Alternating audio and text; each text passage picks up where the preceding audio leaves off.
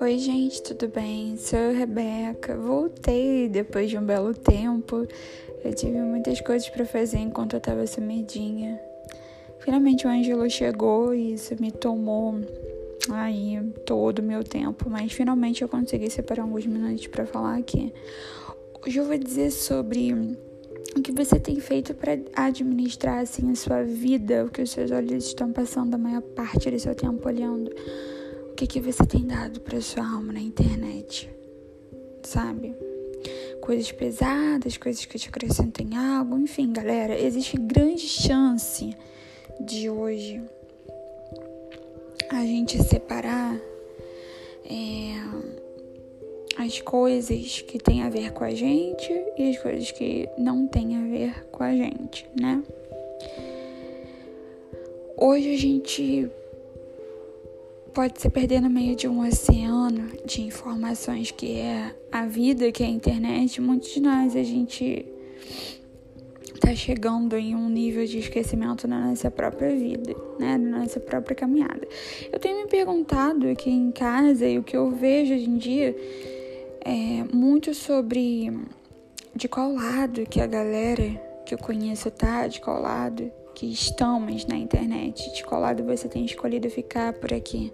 Você tem escolhido as coisas de Deus, as coisas que te ajudam, que te dá paz, pessoas que te inspiram, que te faz acreditar no seu potencial, que te faz ter aquela fé com o Espírito Santo, ou você está do lado das fofocas, do lado do orgulho, do ódio, das brigas, da dificuldade de perdoar alguém por algum erro, é, o Espírito Santo de Deus, ele tem precisado de atenção. E muitas das vezes nós depositamos a nossa atenção num lado da internet que não ajuda em nada.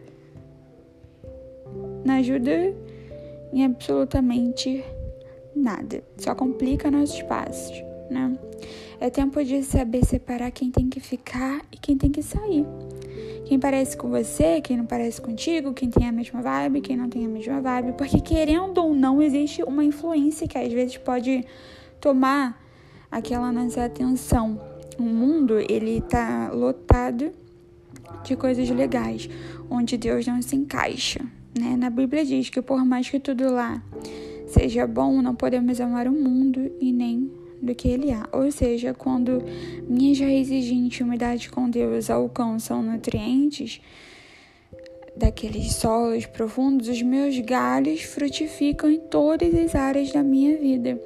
Quanto mais eu me orgulho nas coisas de Deus, sendo na internet ou fora da internet, o que, que vai acontecer? Mais a minha luz ela vai crescer, mais ele vive, mais ele reina, mais ele cresce.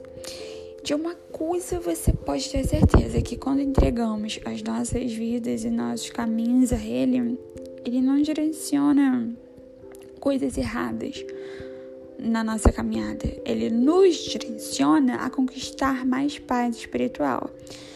E isso é importante para nossas vidas, sabe? Eu vou ficando por aqui, fazendo você refletir no seu propósito, por essas redes sociais, nesses oceanos dessas águas de redes sociais que todo mundo passa praticamente o dia inteiro quando não tem nada para fazer. E é isso, gente. Um beijo e até o próximo episódio.